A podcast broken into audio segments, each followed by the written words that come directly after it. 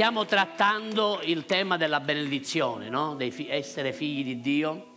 Questa è la sesta parte. Stiamo imparando che ci sono delle, delle promesse che Dio fa in modo generico per tutti. Per esempio, Dio fa piovere sui giusti e sugli ingiusti. Questa è una promessa generica. Persone possono essere anche prospere perché lavorano, si impegnano, sono brave, ma questo non significa che c'è la benedizione. Ma Dio fa piovere sopra i giusti e sopra gli ingiusti. Poi ci sono invece promesse specifiche che riguardano il corpo di Cristo, che riguardano la tua vita, la mia vita, come figli di Dio. Amen. Così abbiamo imparato domenica scorsa anche le sette vesti di Giuseppe. Quanti di voi eravate qui e avete gustato queste sette vesti? Le avete indossate? allora, eh, ricordatevi che se non l'avete ascoltato questo culto di domenica scorsa, io vi consiglio di ascoltarlo, perché vi farà molto, molto, molto bene, ok? Allora, Dio quindi ha delle promesse per la tua vita. A volte però sapete, noi perdiamo la possibilità di afferrare le promesse. Ci sono promesse che sono ad un passo dal palmo della tua mano e tu non riesci ad, a prenderle. È uno dei canali che si interrompe e che interrompe la possibilità di afferrare le promesse. Sapete qual è? La mancanza di perdono. La mancanza di, perso- di, perdo- di perdono alle persone ruba proprio la possibilità di prendere le promesse. Magari tu hai fede, tu stai credendo in quelle promesse, hai anche pazienza, stai maturando la pazienza perché sai che sei nel corridoio, come dico io, per afferrare la tua promessa, però se non perdoniamo, noi blocchiamo, interrompiamo quel flusso di benedizione che Dio vuole dare alle nostre vite. Allora io velocemente voglio darvi quattro passi per comprendere l'importanza del perdono e come posso arrivare a realizzare il perdono. La prima cosa che dobbiamo imparare è che quando noi perdoniamo, noi, la parola perdonare sapete che significa dal greco? Vabbè, ve lo dico io. Significa fare un regalo. Fare un regalo. A chi? A te stesso. Perché quando tu perdoni, la persona che eh, gode di questo, di questo regalo sei proprio tu. Perché quando non perdoniamo, succede una cosa dentro di noi, che viviamo nell'amarezza, nel risentimento. Appena vediamo quella persona, oh, a volte lo, lo immaginiamo solo... Invece Dio non vuole che noi viviamo così, è vero? Dio ci ha creati per essere liberi. Quindi quando noi perdoniamo noi liberiamo una persona. E sapete che chi perdoni, quella persona tu la rilasci in libertà. Ma non solo rilasci in libertà quella persona, rilasci anche te stesso in libertà. Quindi il perdono è fondamentale. Quando perdoniamo, quindi siamo liberi da questo legame. Dobbiamo comprendere che quando noi perdoniamo chi ci ha offeso, ci ha fatto del male, o chi ha approfittato di noi, qualsiasi cosa, o ci ha offeso o ci ha condannato, ci hanno accusato, tu cosa fai? Ti irrigidisci, stai male. Vi ricordate Giuseppe?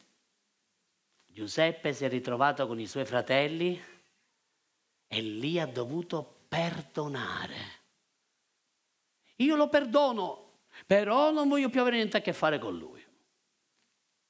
Ai ai ai ai ai. Se tu lo perdoni veramente, tu arriverai al punto di essere tranquillo quando vedrai quella persona. Non starai più male. Perché? Perché quando tu perdoni, tu rilasci la tua anima in libertà. Amen. Così il perdono ti permette di diventare libero. Dì alla persona che è accanto a te, perdona, così sarai libero. Amen. Ascoltatemi, perdonare non è un sentimento. Molti dicono, ma io non me la sento di perdonare. ma il perdono non è un sentimento, il perdono è una decisione. Quanti di voi siete figli di Dio? Siete sicuri? Siete nati di nuovo? Siete in Cristo? Alleluia. Allora se tu sei in Cristo e sei un figlio di Dio, tu puoi perdonare. Perché dentro di te c'è la dunamis, la potenza. Questa potenza non ti serve solo per fare miracoli, per testimoniare, ma anche per perdonare, per amare gli altri. Anche quelli che non, non, non dovrebbero essere perdonati? Sì, anche loro. Anche quelli che non se lo meritano? Sì, anche loro quelli che non se lo meritano. Tu puoi perdonare. Amen. E hai la potenza, l'autorità per perdonare. Puoi perdonare te stesso dagli errori che hai fatto, perché anche un'altra cosa fondamentale, a volte che noi facciamo degli errori che non ci auto-perdoniamo. E noi dobbiamo imparare invece a perdonarci. Se Dio ti perdona, chi sei tu da non perdonarti? Amen. Seconda cosa, quando non perdoniamo, noi purtroppo violiamo una legge, che è la legge del giudizio. Cioè noi ci mettiamo in una posizione più alta di Dio.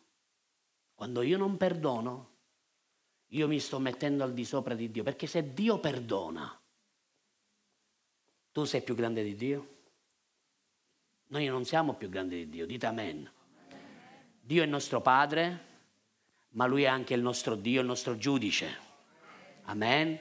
Quindi noi dobbiamo perdonare. Come Lui perdona noi, noi dobbiamo perdonare anche gli altri. Questo ci permette anche di poter stare in una posizione che è la posizione corretta che noi dobbiamo avere, cioè la posizione in Cristo, seduti nei luoghi celesti. Noi siamo seduti nei luoghi celesti, sì o no? Ma non siamo sopra Dio. Dio ci ha dato l'onore di averci a suo fianco. Amen? Ma lui è la massima autorità. Dite amen. Poi, terzo passo velocemente. Un vero pentimento ci permette di chiedere a Dio la restituzione. Quando noi non perdoniamo, ci sono degli aguzzini, demoni, che trattengono tutto quello che ci hanno rubato. Noi preghiamo, Signore, restituiscimi, questo è l'anno della restituzione, questo è l'anno della pienezza e, e non succede nulla. E poi Dio ti dice, ehi, forse devi fare una piccola cosa, devi perdonare tua suocera. no, io con mia suocera, no, è, mia suocera, è venuta mia suocera. Come stai, Giussi, a posto? Beh, no, no, no, è stata poco bene, quindi preghiamo anche per lei, amen. Allora, no, io faccio sempre a battute la suocera, ma credetemi, il rapporto che io ho con mia suocera, molti lo invidiano, perché grazie a Dio è meraviglioso. Allora, quindi stavo dicendo, forse magari tu devi perdonare qualcuno e non lo hai fatto, e questo ti ruba la possibilità di chiedere la restituzione. Se il diavolo ha rubato nella tua vita e non ti ha restituito quattro volte tanto come la legge di Dio dice, forse è perché devi iniziare a perdonare. Amen. Poi, quarto passo velocemente, e qui è potente e meraviglioso. Quando perdoniamo, ci mettiamo sottomessi al pensiero che Dio ha e quindi possiamo chiedere aiuto al Signore. Puoi chiedere al Signore di intervenire in quella cosa. Giuseppe, a un punto, de, quando incontrò i suoi fratelli, ha dovuto fare una scelta. Se vi ricordate, prima lui ha cercato in tutte le maniere di fargliela pagare. Appena ha saputo che era nato Beniamino e che lui non lo vedeva, diceva, ah, avete un altro figlio, un altro fratellino, ora vi faccio vedere io. E incominciò a metterci soldi, la coppa d'oro, tutte le cose nelle avanze che lui stesso gli stava procurando poi loro arrivarono là e trovarono tutti questi oggetti d'oro. Dice, mamma mia, allora presero Giuda, lo, lo fecero stare lì. E lì Giuseppe era combattuto. perché aveva riconosciuto i suoi fratelli. A volte, prima che noi arriviamo al vero perdono, combattiamo dentro di noi, è vero? Però quando poi noi perdoniamo, cambia tutto, cambia l'atmosfera. Quando marito e moglie si perdonano, cambia l'atmosfera nella casa. Quando due figli, due fratelli si perdonano, io a volte sento alcune testimonianze, alcune esperienze che fratelli o sorelle non si salutano, non si, non si, abbracciano o non si sono perdonati per chissà quale eredità o per quale casa o per quale successione. E tu dici, ma come si può avercela con il proprio fratello per, un, per una casa o per dei soldi? Mamma mia, non si parlano chissà da quanto tempo. Noi siamo cristiani. Amen e noi dobbiamo fare vincere l'amore di Cristo. Se tuo fratello forse ha avuto una parte dell'eredità oppure se ne è appropriata anche in modo non buono, ma non ti preoccupare, ma recupera tuo fratello, recupera tua sorella, stai con lui, stai con lei, amali, perdonali. L'amore e il perdono vincono sempre. Amen le case, quello che possono essere beni materiali o i soldi o tutto quello che magari ti, ti, è stato rubato, sono cose che prima o poi lascerai qui sulla terra. Siete qui? Ma puoi invece continuare a conquistare la vita di tuo fratello, di tua sorella o dei tuoi parenti o di chissà chi in maniera tale da poterli portare in cielo e poterli conquistare per il Signore. Amen. Ora, Dio aveva un proposito specifico per la vita di Giuseppe. Ho detto domenica scorsa che molti vedevano Giuseppe come uno schiavo, un prigioniero, ma Dio lo vedeva come un uomo di governo. E che cosa è successo? È successo che Dio ha adempiuto quella parola che lui aveva data a Giuseppe. I suoi fratelli arrivarono, si piegarono davanti a lui, riconobbero Giuseppe, piansero insieme, la Bibbia dice che si abbracciarono, Giuseppe li abbracciò tutti, uno a uno, e tutti piansero. Così passarono non so quante ore a piangere insieme. E poi Giuseppe parla ai suoi fratelli e li manda dal proprio papà a dare questa bella notizia. Nel frattempo che Giuseppe si fa riconoscere dai suoi fratelli, succede qualcosa. Succede che si, si ricrea una riconciliazione familiare. E sapete, in quella riconciliazione Dio ha, aveva preparato già un luogo, un posto dove fare abitare il suo popolo, Israele. E questo paese, questo, questa parte della terra era la terra di Goshen. Avete mai sentito parlare di Goshen? Bene, la parola Goshen significa avvicinarsi per dimorare, avvicinarsi a Dio.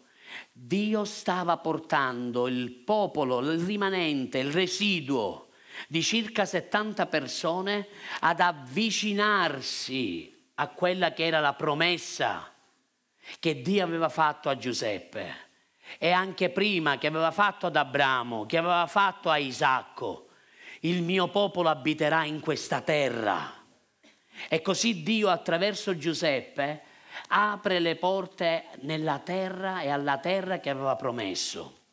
Andiamo a vedere un attimino Così vi faccio leggere qualcosa. Genesi 45 dal verso 7 al verso 15, guardate. Giuseppe viene usato da Dio per far sì che il suo popolo arrivasse in questa terra. Eh, sapete, questa parte del, dell'Egitto eh, era un, un, una terra ehm, che confinava, ma era come se fosse appartata. Infatti Dio aveva già stabilito di far abitare il suo popolo lì e di separarli prima di tutto quello che sarebbe poi accaduto.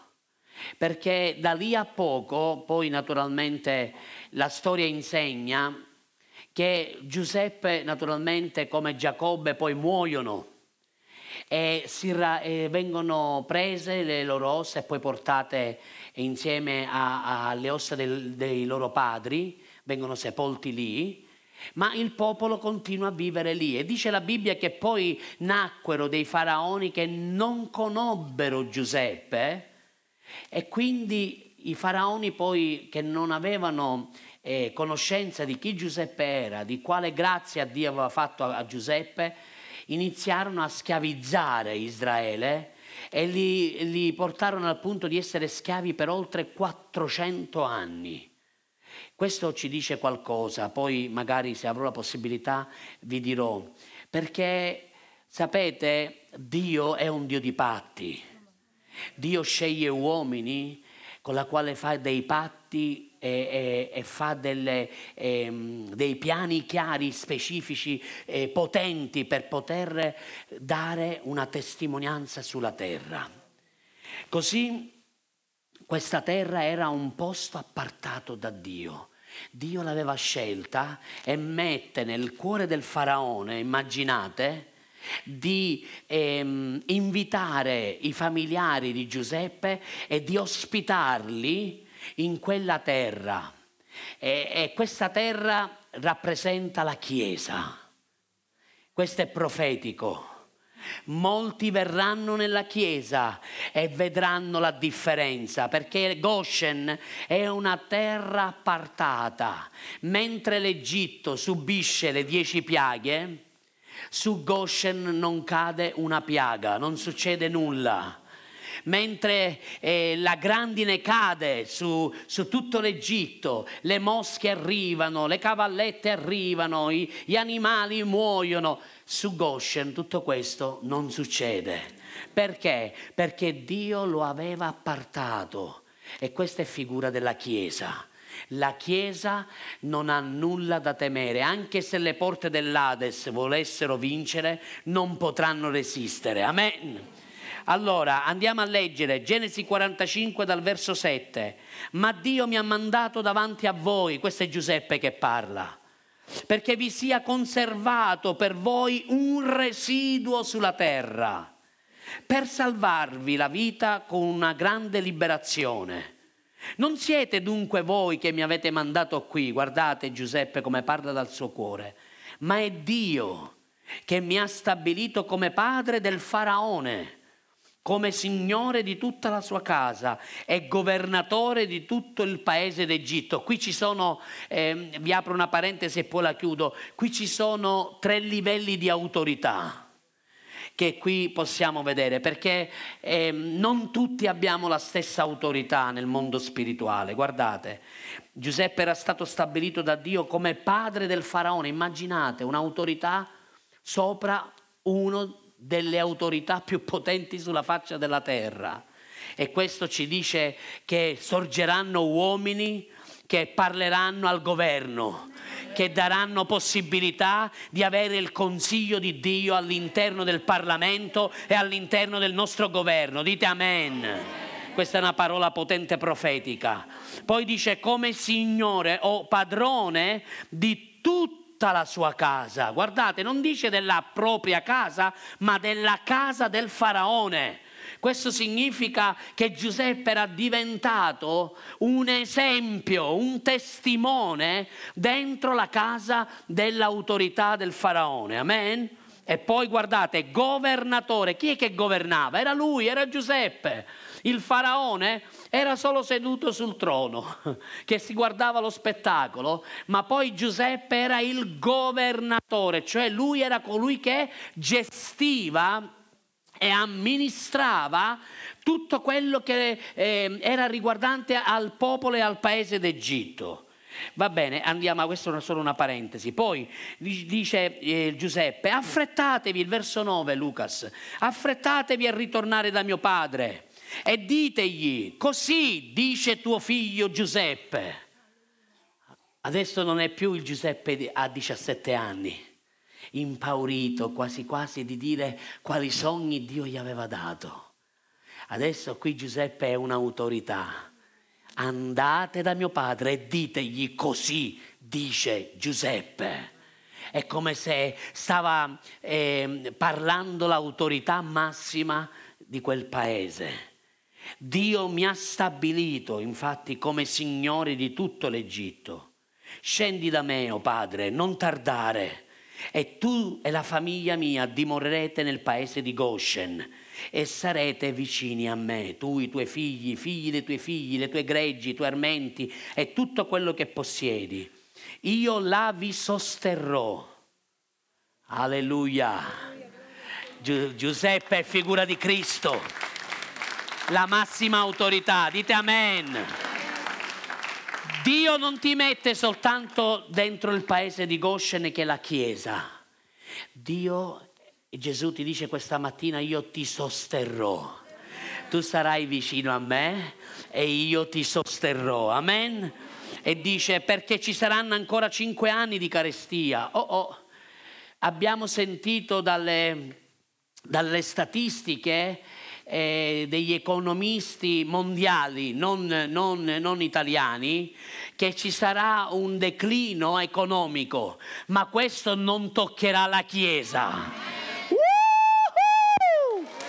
Questa è una parola per te, Chiesa.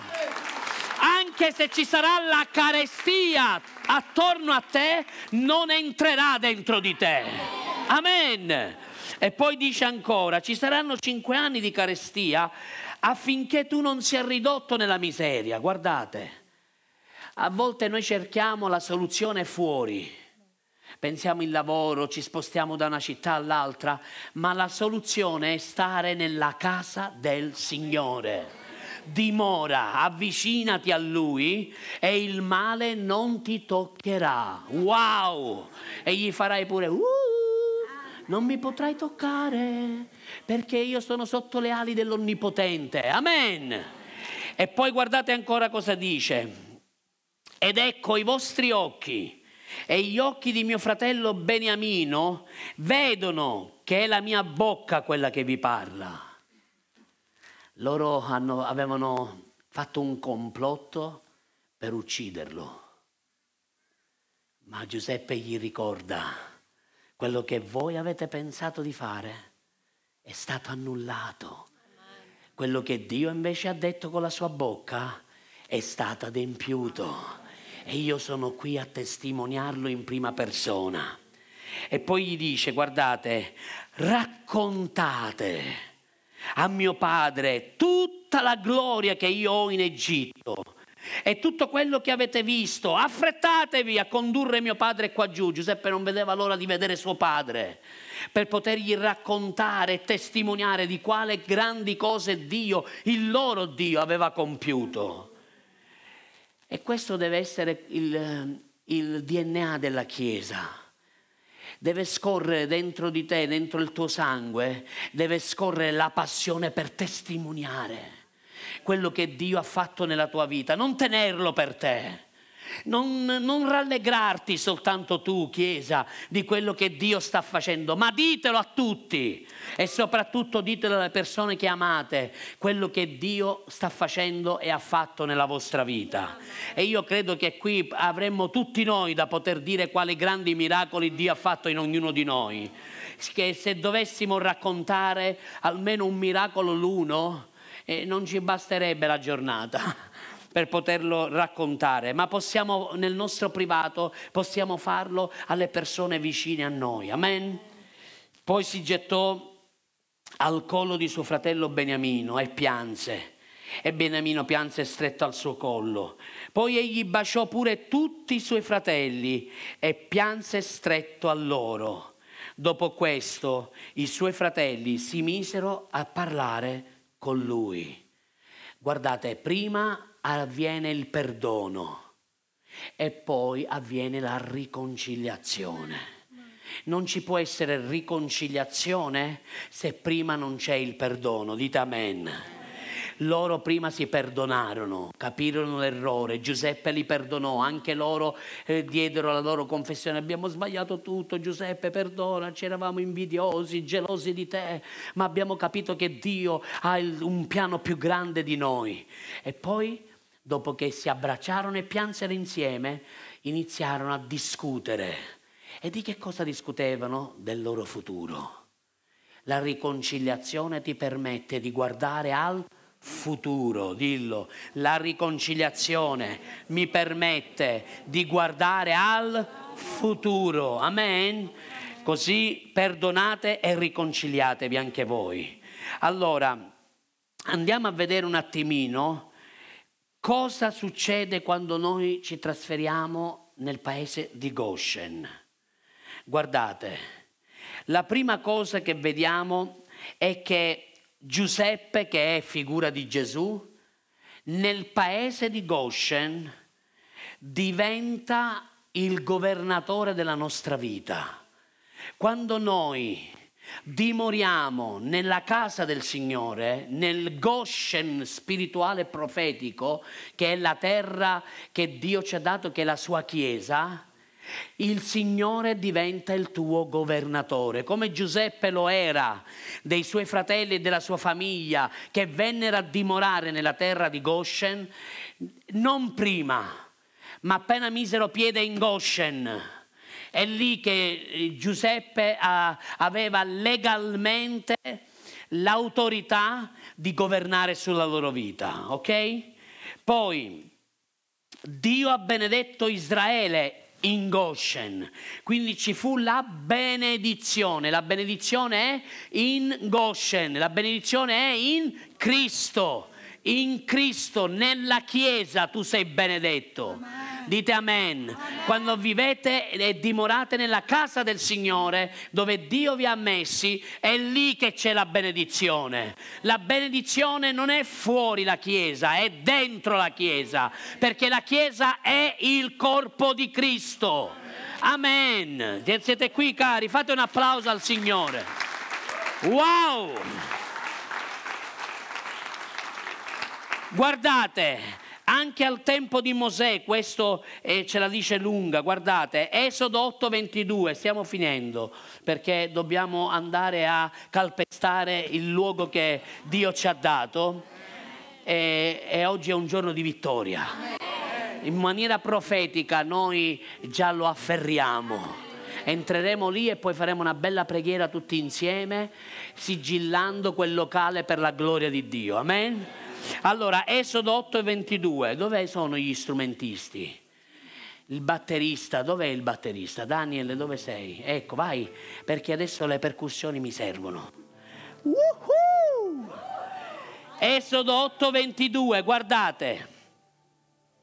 Ma in quel giorno io separerò il paese di Goshen, dove abita il mio popolo e lì, ognuno dica lì. Dove?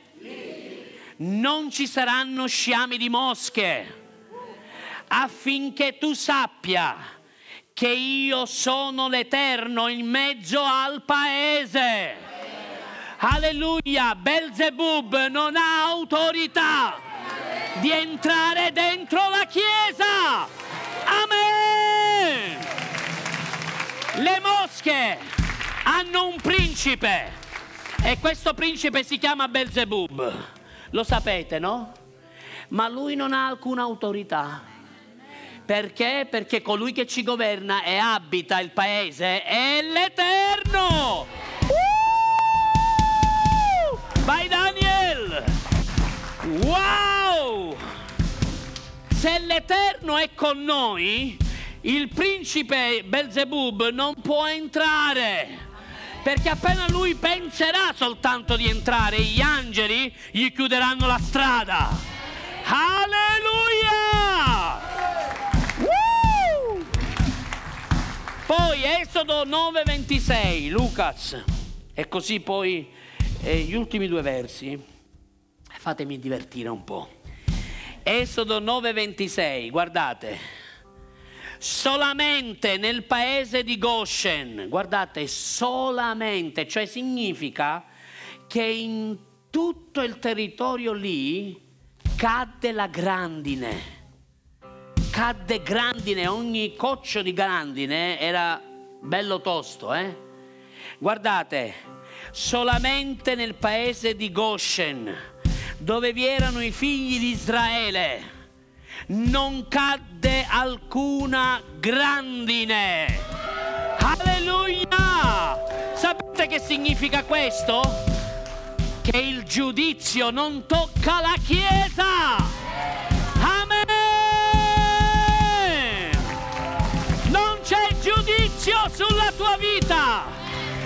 Perché Gesù è diventato il tuo avvocato, il tuo testimone. Lui è stato giudicato al tuo posto. Amen. Quindi nessuna grandine. La grandine voi sapete cosa fa. Quando tu inizi a seminare, ti distrugge tutto. È vero? Questo sapete cosa significa? Che il tuo raccolto prima o poi sta arrivando. Amen. La tua pienezza arriva. Quello che hai seminato con le lacrime lo raccoglierai con canti e grida di giubilo. Vai, vai, vai, vai, vai, vai, vai. Alleluia. Su tutto l'Egitto distrusse tutto il raccolto, ma su Goshen tu sei appartato per Dio, ma su Goshen tu sei appartato per Dio, Chiesa. Tu sei la pupilla del suo occhio. Sei protetta sotto le ali dell'Onnipotente. Amen. Nessun'arma fabbricata contro di te potrà avere successo perché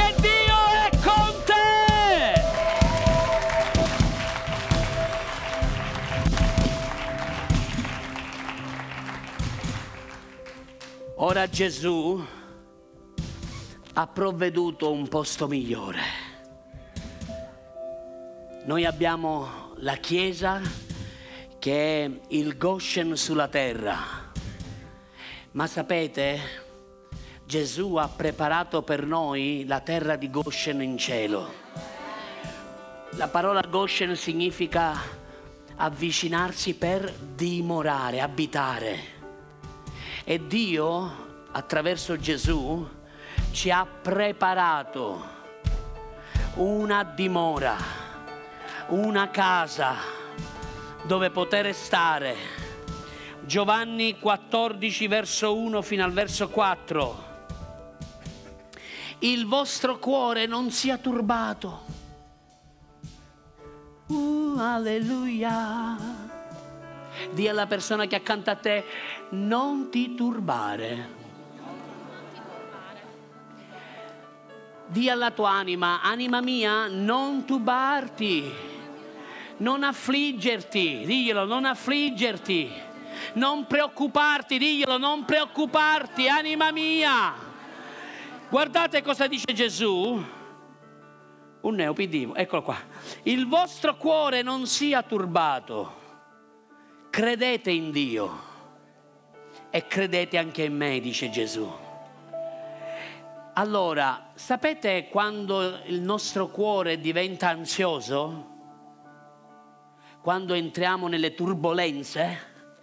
Sapete quando c'è l'aereo che incontra allacciate le cinture? Perché c'è una turbolenza. Bene, allora tu incominci a, a muoverti tipo break dance. Ecco, noi entriamo nella turbolenza quando vogliamo fare di testa nostra, quando vogliamo fare scelte a modo nostro, non seguendo più quello che è il canone della volontà di Dio. State comprendendo? Quando iniziamo a fare le cose come diciamo io, perché io sento casa a fare così, noi sbagliamo e poi entriamo in ansia, entriamo nelle preoccupazioni, perché Perché è come se Dio un attimino facesse un passo indietro e dice vuoi fare a modo tuo? Ok, fai. Però da ora in poi inizierai a avvertire delle turbulenze. Ma quando noi invece riposiamo in Dio, quando noi abbiamo fede in Lui, quando noi camminiamo fidandoci più di Lui che dei nostri pensieri, abbiamo più fiducia in Lui che nelle circostanze, abbiamo più fiducia in Lui, più in quelle che sono le nostre emozioni, i nostri sentimenti, abbiamo fiducia in Lui e solo in Lui, più di qualsiasi altra cosa, allora noi iniziamo a vivere nella shalom. E anche se affronterai difficoltà, affronterai persecuzioni, affronterai tempeste, avrai la possibilità di svegliare il Signore e dire Signore, ti prego, intervieni in questa tempesta affinché il mare e il vento possano calmarsi. Così voglio continuare. Gesù dice, nella casa del Padre mio, guardate, Goshen, casa, dimora, un luogo dove potersi avvicinare a Dio. Ci sono molte dimore molte dimore. Io immagino quando Gesù lo stava dicendo, magari i, i, discepoli pensavano ai 12, ai 70, ai 120, ai 500 o ai 5000, ma Gesù stava parlando dei milioni, dei milioni dei salvati, milioni e milioni e milioni. Ci sono molte dimore casetta. Dio ha preparato una casa enorme per i suoi figli,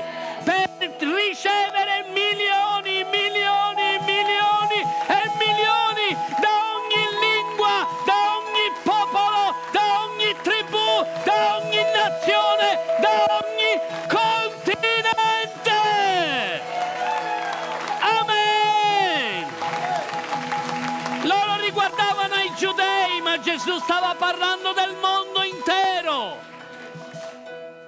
Ecco io vado a prepararvi un posto.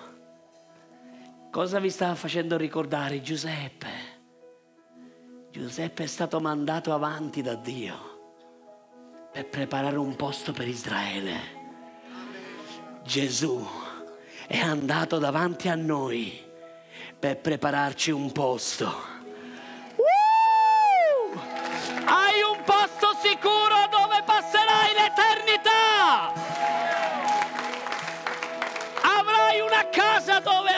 Abiterai e avrai uno spazio dove tu vivrai. E la presenza di Dio e la gloria di Dio ti circonderanno. E non ci sarà sole né luna perché Dio sarà la tua luce. E non ci sarà più dolore né sofferenza né lacrima alcuna perché la morte